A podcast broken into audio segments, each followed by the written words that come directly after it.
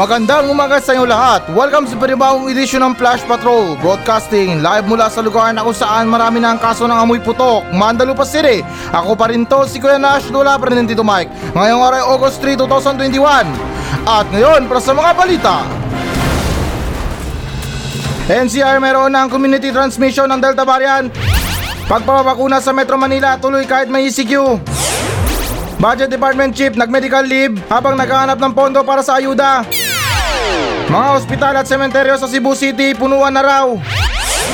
Pagpapabawal na lumabas sa mga hindi pa nabakuna ang individual, pwede umanong maging sani ng diskriminasyon.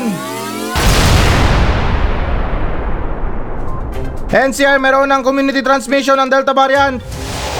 So ayon sa balita na to na sinabi ng Okta Research Group, kamakailan na may nagkakanap na raw na community transmission ng mas mapanganib na Delta variant sa NCR. At base sa datos na kanila nakalap, sabi daw rito maaring may tatlong daang bagong kaso ng Delta variant ang sumusulpot kada araw sa kamay nilaan. At sinasaad na rin sa balita na to, ayon ni Professor Guido David ang Delta variant na raw ang huling balakid na kinakailangan malusutan ng Pilipinas sa kasalukuyang taon.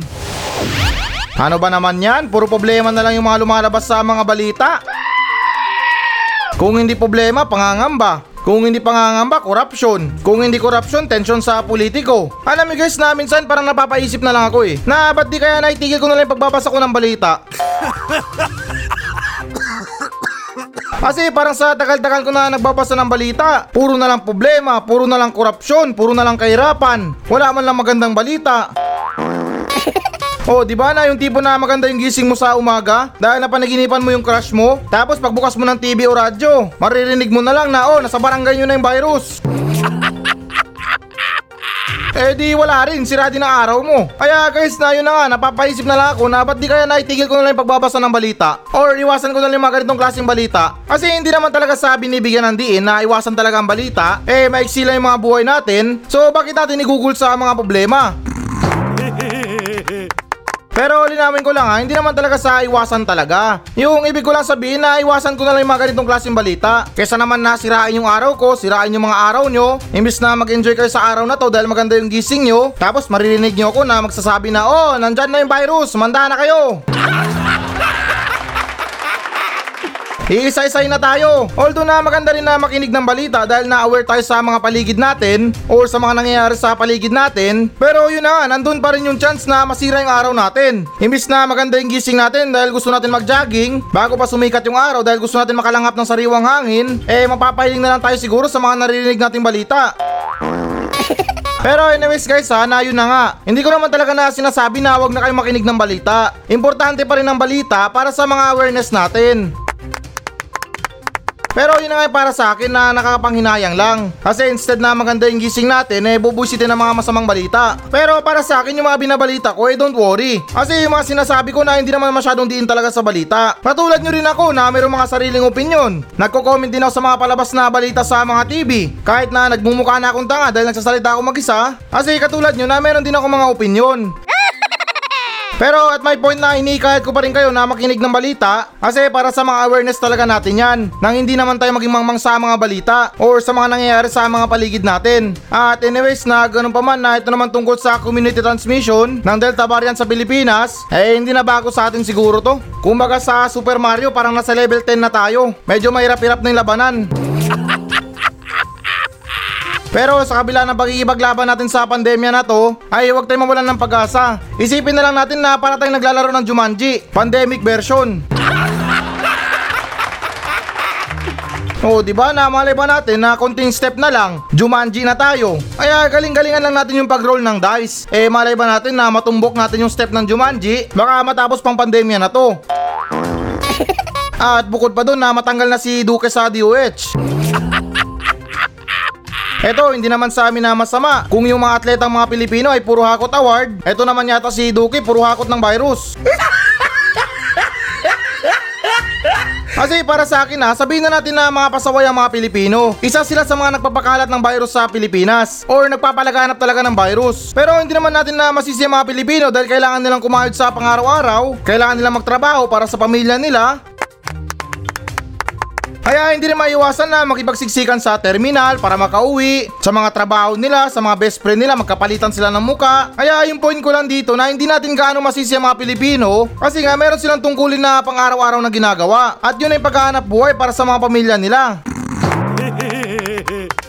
Eh ito hindi naman sa nagre-request ha. Kung bibigyan natin ng sapat na suporta ang mga Pilipino, pagkain sa pang-araw-araw nila, mga kailangan nila sa bahay, tapos pakikiusapan natin na huwag silang lumabas ng bahay, eh baka may chance pa na masunod ng mga Pilipino yon. Kaya lang naman siguro lumalabas sa mga Pilipino dahil yun na nga, nagugutom yung pamilya nila, wala silang pera at wala silang pera pambili ng pagkain.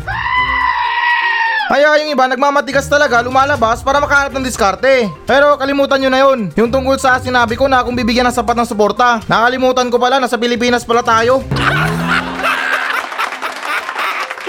Lahat ng mga kailangan na gawin na posible ay suntok sa buwan. Especially para sa mga taong mahihirap, proyekto para sa mga mahihirap. Ay, Diyos ko, wag na kayong mangarap, suntok sa buwan. Kung mayroon man silang proyekto para sa mga mahihirap, ay yun ay pagdemolish ng mga bahay nila.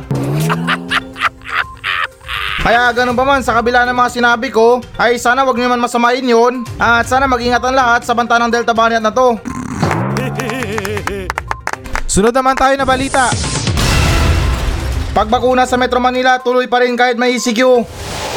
So ayon sa balita na to, natuloy pa raw ang vaccination drive ng gobyerno sa Metro Manila kahit na may lagay ng Rio at iba pang mga kasabay nitong lugar sa ECQ. At sinasaad na rin sa balita na to na ani ni Health Undersecretary Maria Rosario Bergire, bumubuo na sila ng panuntunan na sundan para sa magiging sistema ng bakunahan sa kasagsagan ng ECQ na ipapalaganap mula sa ka-6 ng Agosto hanggang sa ika-20 ng parehong buwan.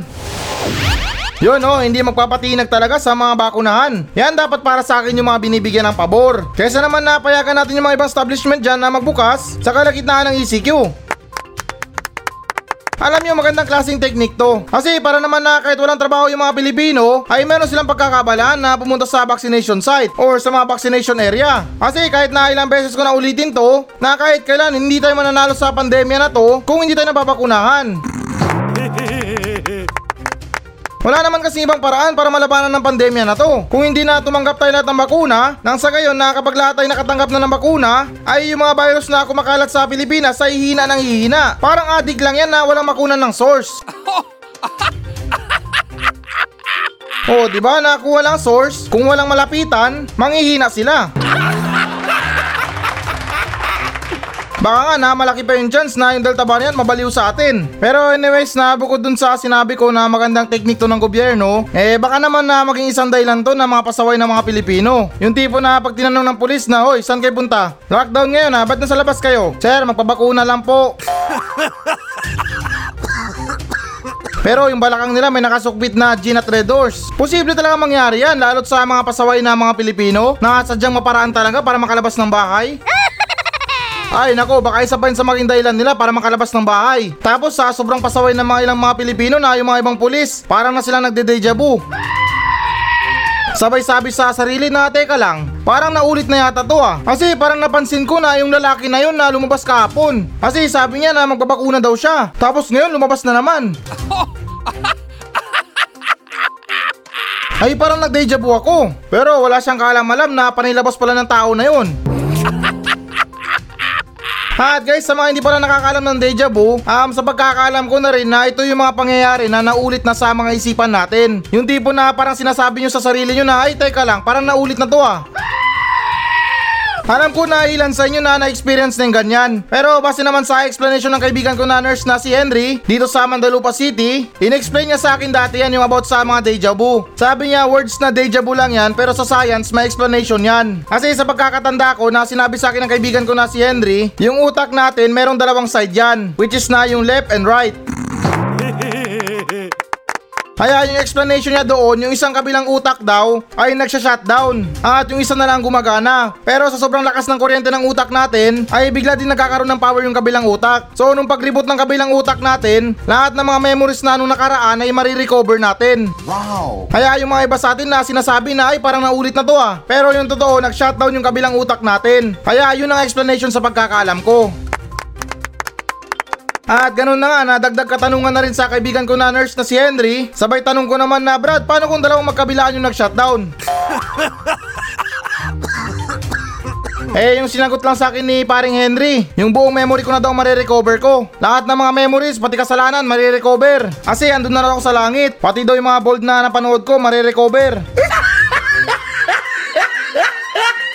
Pero anyways na, yun ang explanation doon. At mabalik tayo ng konti sa balita. Um, ganun pa rin na inikat ko pa rin ang lahat na magpabakuna. Ano man ang mangyari na magpursige talaga tayo. Para naman na may layo natin yung mga sarili natin sa kapamakan ng Delta variant. At yung para naman sa iba na hanggang ngayon matigas pa rin, ayaw pa rin magpaturok ng bakuna, eh good luck na lang sa inyo. Magpabook na lang kayo ng maaga sa mga ospital. At yandaan nyo na yung napakarami yung pera para meron kayong pambayad sa mga doktor nang sa kayo na mailigtas din kayo sa banta ng Delta variant. Ang titigas ng mga ulo nyo, nandyan na ngayon libreng bakuna, naghihintay pa kayo na mapahamak kayo at gumastos ng malaki. Tinatamad yung iba kasi sabi nila mahaba daw ang pila at masyadong nakakainip daw. Baka hindi nyo alam, sa impyerno mas mahaba ang pila at doon talaga yung literal na nakakainip. na yung naiinip ka na tapos mainit pa. Sunod naman tayo na balita. Budget Department Chief nag-medical leave habang naghahanap ng pondo para sa ayuda. So ayon sa balita na to na nag-aain raw kamakailan ng dalawang linggong medical leave, si Budget Secretary Wendell Abisado sa gitna ng pag-aagilap ng gobyerno ng pondo para sa mga milyong Pilipinong maapektuhan ng ECQ ngayong buwan. At sinasaad na rin sa balita na to, hindi naman raw malinaw kung tinamaan si Abisado ng COVID-19, ngunit walong araw na umanong nakakwarantin ng kalihim at ito rin ay halos nakakonfine na daw ng mahigit isang buwan. Um, okay, so para sa akin na hindi na ako sigurado kung meron ba talagang siyang sakit. Kasi ako, nagtataka lang ako dito na para sa akin lang na hindi naman sa amin na masama na talagang nagtataka lang ako kung bakit niya pinagsasabay yung leave niya at ganun din sa paghahanap ng pondo para sa ayuda ng mga milyong Pilipino. Kasi 'di ba pag sinabi natin na medical leave, seryoso 'yan. Kumaga parang may excuse ka dahil magpapagamot ka. Para sa akin, sa pagkakalam ko, meron akong tatlong klaseng alam na leave. Yung una, sick leave para sa mga empleyado, na yung mga normal na sakit lang, trangkaso, na hindi kaya magtrabaho. At yung pangalawa, medical leave, yung kailangan mo talaga magpagamot. na tulad sa inihain ni Budget Secretary, Wendell Abisado, na hindi malinaw sa akin kung meron ba siyang sakit. At yung pangatlo naman ay leave. Yan ang madalas sinasabi sa akin ng teacher ko nung high school ako kapag nabubuisit sa akin. ay mag-leave daw ako ng classroom. Pero ano ba yan? Ang corny? Pero guys na ito may balang tayo ha. Talakayin lang natin ng konti itong mga sick leave na to, medical leave na to, na talagang sobrang paborito ng mga empleyadong abserul. na ako para sa akin na naniniwala ako na karamihan or siguro mga 70% sa mga empleyado, itong mga sick leave nila ginagamit nila to sa mga bakasyon nila. At hindi yung tunay na literal na sakit talaga. Kasi sayang naman na sa pagkakalam ko na itong mga sick leave na to, umaabot to ng mga isang linggo. Tapos partida bayad yan. Kaya yung iba ginagawa talaga pang bakasyon. Kaya yung mga ibang empleyado dyan hindi nila ginagawang friends sa Facebook yung mga manager nila. At ganun din sa mga boss nila. Kasi nga na yung iba takot na makita na nakatupis sila sa Boracay, nag enjoy sa ibang lugar, pero yung nakapile sick leave. Although na may karapatan naman sila na mag-file ng sick leave na yan, kasi sa pagkakaalam ko din na parang choice din nila na gamitin yan. Or kahit na hindi nila nagamit, para sa mga masisipag na empleyado, ay pwede nilang tanggapin yung pitong araw na bayad na yon. Or kumbaga na i-withdraw na lang. Hindi na ako sigurado kung kailan binibigay yon. Pero sa pagkakalam ko talaga na yung mga bawat empleyado ay may karapatan talaga na mag ng sick leave. May karapatan kung may sakit talaga sila. Pero kung wala naman talaga yung sakit, eh mas okay na lang yata na maging honest kayo sa mga boss nyo. Kesa naman nalukoyin yung mga boss nyo sa kumpanya, eh wala rin, masisira din yung mga tiwala nila. Eh malay ba natin na dumating yung araw talaga na kailangan mo ng sick leave or kailangan mo talagang umabsent pero nagamit mo na yung sick leave mo dahil totoo na talaga na meron kang sakit ay baka abutan ka na lang ng boss mo ng paracetamol. Sabay sabi na, oh, makuha lang yan sa paracetamol. Ito, inumin mo. Pero anyways na ganun pa man na mabalik tayo sa balita na hindi lang talaga malinaw sa akin kung totoo ba talaga na may sakit si Abisado. Kasi bakit niya pagsasabayin yung medical leave niya sa paghahanap ng pondo sa ayuda? Grabe naman kung ganun, masibag talaga siya. Yung tipo na may sakit na siya pero gampanan niya pa rin yung trabaho niya. At yung tungkol naman sa sinabi ng doktor ni Abisado na dapat siyang sumailalim sa serya ng pagsusuri dahil labing apat na taon na nakakalipas mula na magkaroon siya ng quadruple heart bypass. Di lang ako sure sa quadruple heart bypass na to pero sa salitang quadruple, ano ba to? Apat ang puso niya? Eh, ganun para siyang Muslim na mayaman na mayroong asawang apat. Kasi meron siyang quadruple heart bypass. So, sa pagkakaalam ko na para sa akin, apat na beses siyang pwedeng umibig. Pero seryoso guys ha, hindi naman sa binibigyan talaga ng diin or binibigyan ng katatawanan, eh wala lang talaga alam tungkol sa quadruple heart bypass. Ang pagkakaalam ko lang sa quadruple, apat, at yung sa bypass naman, ay yan naman yata yung sa mga tubo sa tubig. Pero ganun pa man din na sa kabila ng pagpile niya ng medical leave ay isa naman lang na umaasa ako na pagbalik niya meron siya mahanap na pondo na ayuda para sa mga mahirap na Pilipino. Pero seryoso ah, nalulungkot ako para sa kanya. Pero sa kabila ng hindi malinaw na karamdaman ni Abisado, ay nautusan pa siya maghanap ng pondo para sa ayuda. Ganyan ba talaga yung kadalasan na nangyayari kapag pinagkakatiwalaan tayo ng isang tao? Yung tipo na nasa peligro na yung buhay natin, pero kailangan pa natin gampanan yung trabaho. Na hindi, kailangan mo pa rin maghanap ng pondo. Wala na ako ibang mapagkakatiwalaan kundi ikaw na lang. Kaya pilitin mo talaga kahit na gumapang ka na pabalik ay basta makahanap ka lang ng pondo. Sunod naman tayo na balita. Mga ospital at sementeryo sa Cebu City punuan na raw. So ayon sa balita na to na pinahayag kamakailan ng isang opisyal na punuan na raw ang mga ospital at maging ang mga sementeryo sa lungsod ng Cebu nang dahil sa pagtaas ng bilang ng mga kaso ng COVID-19 sa nasabing syudad. At sinasada rin sa balita na to na anin ni Cebu City Councilor Dave Tumulak, punuan na raw talaga ang mga sementeryo sa kanilang lugar dahil sa dami ng mga inililibing ng mga pumanaw ng dahil sa virus. At dahil dito nakiusap na si Tumulak sa gobyerno nasyonal ng tulong, kailangan na raw talaga ng kanilang lugar na tumanggap pa ng mas maraming health workers dahil sa sobrang dami ng mga kaso ng COVID-19 sa Cebu. So ayan, sa nangyari na to na nakakalungkot man isipin na yung Cebu City aantong ulit sa ganitong sitwasyon. Kaya sana magsilbing babala to para sa mga ibang tao dyan na hanggang ngayon ayaw pa rin tumanggap ng bakuna. Pangalan pala ng balita nakakatakot na. Ultimo mga sementeryo, punuan na daw. Kaya ano na lang mangyayari sa inyo kapag tinamaan kayo ng COVID, tapos hindi pa kayo nakapagpabakuna. Kung titingnan nyo mga ibang balita sa Cebu City ngayon, talaga nakakatakot. Parang katulad na katulad talaga sa nangyari sa India, na ultimo mga sasakyan sa labas ng ospital nakapila. Yan, may mga sasakyan na sila ha. Eh, paano na lang kung wala kang sasakyan? Baka sa kangkungan na lang kayo pulutin. Pero anyways na ganun pa man sa kabila na nangyari ngayon sa Cebu City, baka naman na makakatulong yung gold medal ni Idolin Diaz sa problema. Hindi naman sa amin na masama ha, pero isipin nyo rin sa ginagawa ng gobyerno. Talagang buhos biyaya sila sa mga atletang Pilipino na nanalo sa Tokyo Olympics. Pero sa pandemya sa Pilipinas hindi masolusyonan. Tapos yung ayuda inahanap pa. Pero kung makabigay ng reward sa mga atleta natin, may pasabi-sabi pa sila na pwede pa daw tumaas yung ibibigay na premyo or reward man yan dahil nakasungkit ng gold medal. Pero hindi man lang makapagbigay ng sapat na tulong para sa mga nasalanta ng pandemya. At kaya ko lang nasabi na baka naman na makatulong yung gold medal sa pandemya na to. Bale, yung para sa akin na yung solusyon dyan ay yung gold medal ipakagat natin sa mga COVID patient. Patulad yung mga ginagawa ng mga atleta na kung saan na kinakagat nila yung gold medal nila. Kaya ako nagbabakasakali ako na makatulong yung gold medal para sa mga COVID patient natin. Pero kung YPEC pa rin na kahit na kinagat na nila, ay ipalunok natin baka tumalab. Hindi, biro lang guys. Kasi ulitin ko ha, nalulungkot lang talaga ako sa ginagawa ng gobyerno. Buhos biyaya sila sa mga atleta pero samantalang sa mga frontliners natin na hanggang ngayon nakikipaglaban pa rin sa pandemya, lalo't ngayon kinakalaban pa nila yung mas delikado na Delta variant pero yung gobyerno kailangan pa natin sumigaw para makahingi ng tulong. Hindi naman talaga saan nagrereklamo dahil alam ko na wala naman ng karapatan na magreklamo. Kasi sino ba ako, ano bang naambag ko sa Pilipinas? Pero yung para sa akin lang na gusto ko lang magbigay ng opinion sa ginagawa ng gobyerno. Hindi naman talaga sa amin na masama. Sa mga atleta natin may budget tayo, may pa 10 milyon tayo, may pabahay tayo, samantalang sa mga pagpapaluwag ng mga ospital at sa mga sementeryo, hirap kayo sa mga proyekto na ganyan.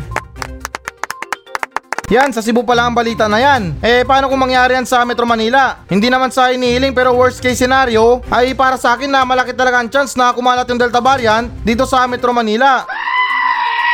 Lalo't kung dito sa Metro Manila, marami lang dito mga negosyo. Kumbaga yung parang mga business center. Bibihira ka makakita ng mga sementeryo, mga malalaking ospital. Kung meron man kahit na walang pandemya, punuan pa rin. Kaya talaga nakakatakot kung mangyari man yan sa Metro Manila. Pero anyways na, don't worry, huwag kayo mabahala. Pagdating sa mga ganyang problema, ay meron akong mga solusyon. Sa mga punuan sa ospital, no problem. Sa mga punuan sa sementeryo, no problem din.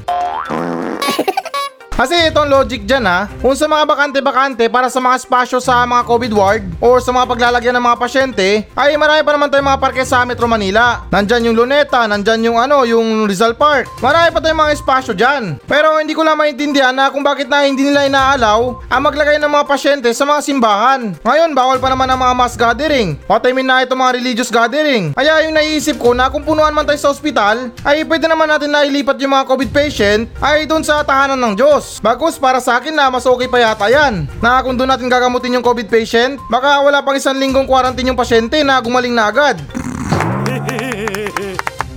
Kasi nga, ginamot siya sa tahanan ng Diyos. Pero hindi ko lang maintindihan kung bakit na hindi nila inaalaw na ilagay yung mga pasyente sa tahanan ng Diyos. Mas gugustuhin pa yata nila na maglagay ng pasyente sa mga nicho kesa naman na pagalingin sa tahanan ng Diyos. Kaya yun ang isa sa mga solusyon ko sa mga punuan ng mga ospital. Ilagay natin yung mga ibang pasyente sa mga simbahan kasi parehas naman bawal naman yung mga religious gathering kesa naman na maging useless yung bahay ng Diyos or yung tahanan ng Diyos eh doon na lang natin muna pansamantala na ilagay yung mga pasyente. Kesa naman na ikawawa natin yung mga ibang pasyente na nilalamig na sa labas ng ospital na naghihintay pa rin ng bakanting kwarto para magamot ng mga doktor. At yung tungkol naman sa punuan sa sementeryo ay no problem pa rin yan. Alam ko na ilan sa mga lugar sinubukan na yung mass grave o yung paglibing ng sabay-sabay. Sa isang ukay lang sila, sabay-sabay na sila ilibing. Eh yung naisip ko dyan, natalian na lang sila sa lobo na lumilipad. Kasi tingin ko na parang parehas din naman. Sa langit din ang punta nila. Pati sa pagkakalam ko na yung hangin na nilalagay sa lobo na lumilipad na parang helium yata yun na flammable. Kaya saktong sakto din na kapag pinalipad natin gamit yung lobo, sa langit na lang natin i-cremate. Para naman sa pagbagsak sa lupa ay puro abo na lang.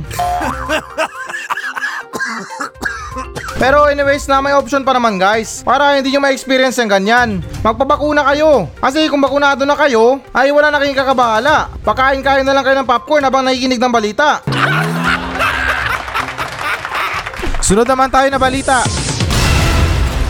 Pagpapabawal na lumabas sa hindi pa namakuna ang individual, pwede umanong magsani ng diskriminasyon.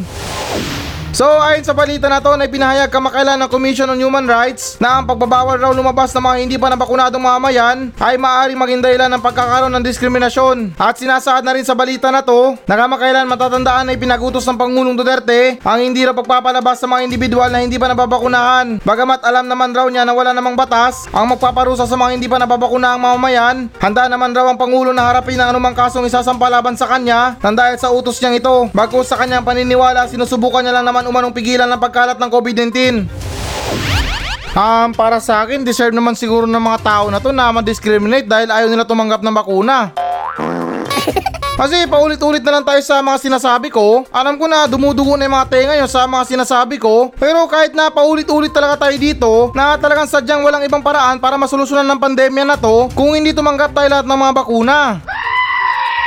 Kaya para sa akin na deserve na rin siguro ng mga ibang tao na ma-discriminate dahil na ayaw nilang tumanggap ng mga bakuna. Pero sa ibang explanation naman yung tungkol sa limitado na mga supply ng mga bakuna ay naiintindihan ko yon. Yung pinopoint ko lang dito yung para sa mga tao na ayaw pa rin tumanggap ng mga bakuna.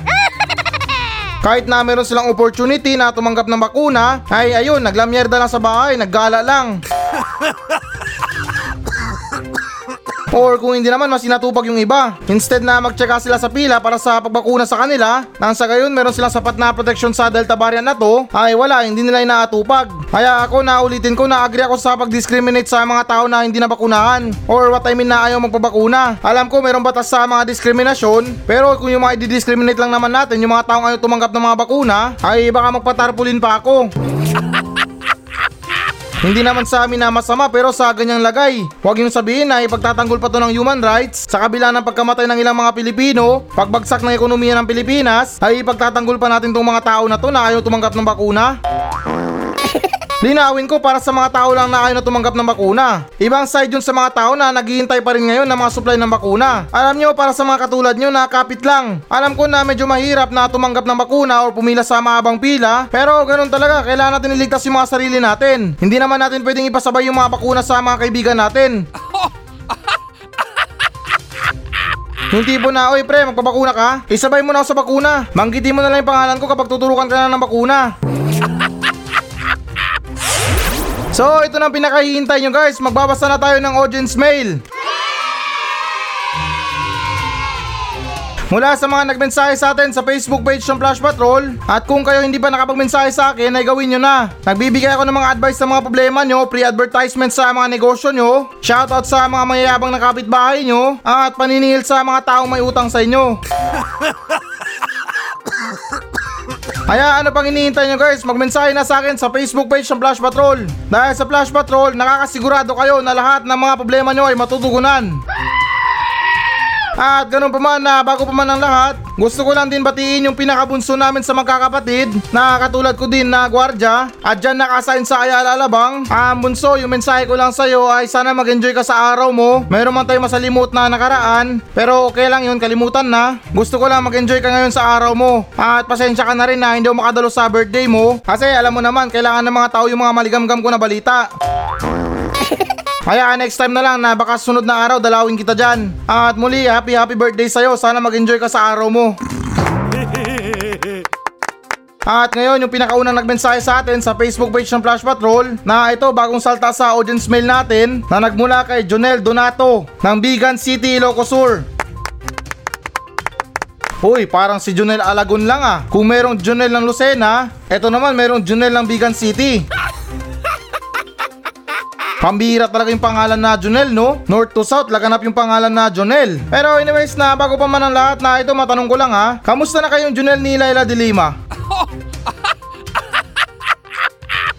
yung cutihan ni Pai niya. Kasi parang na-issue yata yung silang dalawa eh. Hindi lang ako sigurado pero parang nag-viral yung pangalan na Jonel sa Facebook nung nakaraang taon. Na yung mga ibang tao na walang magawa kundi sabi ng sabi na Jonel. Pero anyways, nabilib pa rin ako sa mga pangalan Junel. Nagpapatunay lang talaga to na yung mga pangalan na Junel ay talagang tapat na sumusuporta sa Flash Patrol. At ngayon, basahin natin yung mensahe ni Jonel Donato ng Bigan City. Sinabi niya, Good morning paring Nash. Listening from Bigan City, Ilocos Sur. Pa-shout out. Baka umutang po national government kay Heidelin pang ayuda. Ah, parang Junel na paano sila uutang kay Heidelin? Eh, yung gobyerno mismo nagbigay ng pera para kay Heidelin. Alam mo kasi parang Junel na ang tingin ko dito sa nangyayari, siguro kailangan pa natin na maging atleta para bigyan tayo ng pansin ng gobyerno. Pero nangangamba naman ako para sa mga ibang Pilipino na walang talento sa mga sports na yan. Okay lang siguro kung gawin nilang sports yung pag-inom ng alak. Yung mga lambanog na yan, yung mga tuba, gin, red horse, tanway, na yan, dyan magaling yung mga ibang Pilipino. At kapag nalagay yan sa Olympics, sa mga pag-inom ng alak na yan, ay nako, pati pa ng mga hurado papalakpak. Kasi yung mga ibang atleta na manginginom, may pabonus pa sa pagbukas ng tansan. Ngipin lang yung gamit. Pero anyways na ganun pa man na parang Jonel, para sa akin na kung gusto talaga ng gobyerno na magkaroon talaga ng pondo sa ayuda, ay ibenta nila yung mga nakumpiska nilang droga sa ibang bansa.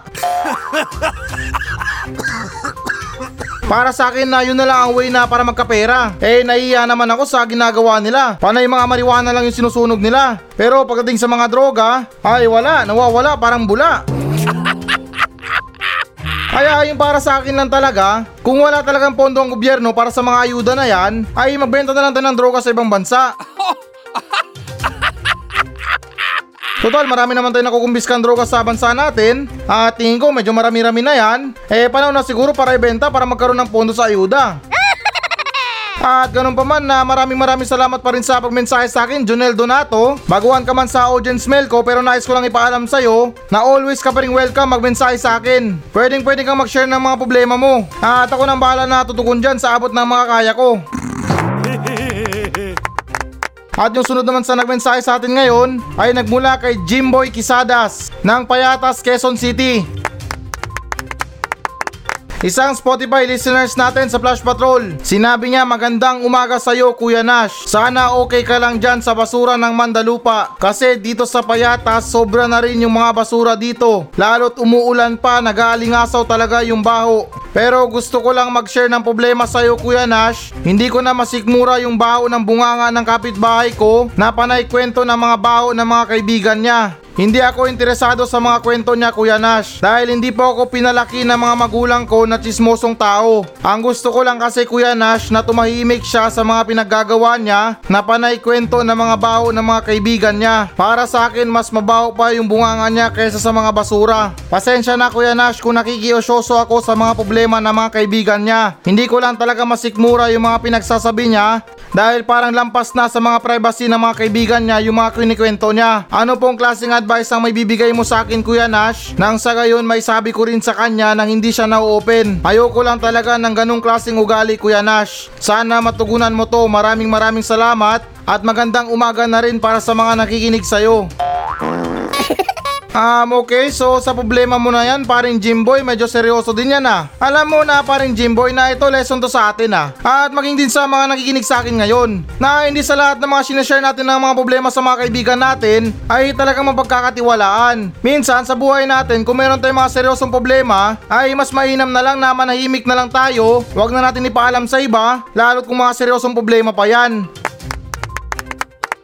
Kasi hindi naman talaga sa 100% na mapagkakatiwalaan yung mga kaibigan natin. Pero linawin ko lang ha, hindi naman talaga sa sinasabi na huwag kayo magtiwala sa mga kaibigan nyo or sa mga best friend nyo. Yung sa akin lang, kapag meron kayong mga seryosong problema, ay mas mainam na kayo-kayo na lang nakakaalam. May problema na pwedeng i-share at may problema na hindi pwedeng i-share. Lalo't kung alam natin na confidential yan, ay mas mabuti na huwag natin mag-share sa iba. Okay lang yung mga problema natin tungkol sa mga kapitbahay natin, sa mga konting problema sa buhay natin. Pero kung malalim na yung mga problema natin, eh mas mabuti talaga na manahimik na tayo. Eh ika nga din sa kasabihan na sinearch ko lang ngayon sa Google.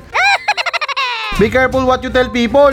A friend today could be a enemy tomorrow. O, di ba nasa Tagalog na mag-ingat kayo sa mga pinagsasabi nyo sa mga tao. Kasi yung kaibigan nyo ngayon ay pwede nyo maging kalaban bukas. Wow! Kaya more on lesson talaga kapag confidential talaga ang mga problema natin ay never natin i-share sa iba. Lalo kung pwede tumauwi sa kay Ian. At yung advice naman na hinihingi mo sa akin paring Jimboy ay simplehan mo na lang siya. Sabihan mo na pre, alam mo ba na masama yung ginagawa mo? Isinisiwalat mo yung mga bao ng mga ibang tao? Bakit? Ano bang atraso nila sa'yo? Kung wala ka man magawa sa buhay mo, eh sumama ka na lang dun sa mga nagrarally. Sayang yung effort ng bunganga mo. Baka sakali na matugunan pa ng gobyerno.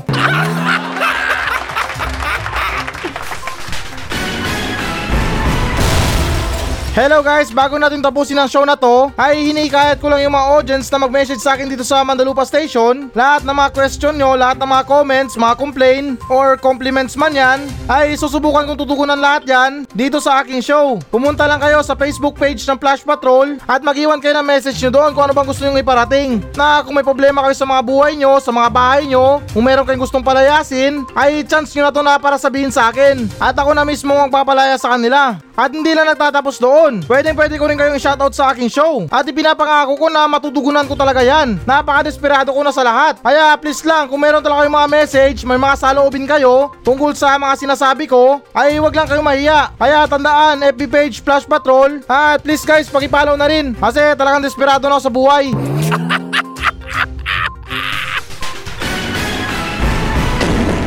So yan muna mga balita ng Flash Patrol sa araw na to. Maraming salamat sa pakikinig. Ako pa rin to, si Kuya Nash. At maraming salamat ulit. Wala pa rin si Tito Mike. Masayang masaya ako. At goodbye!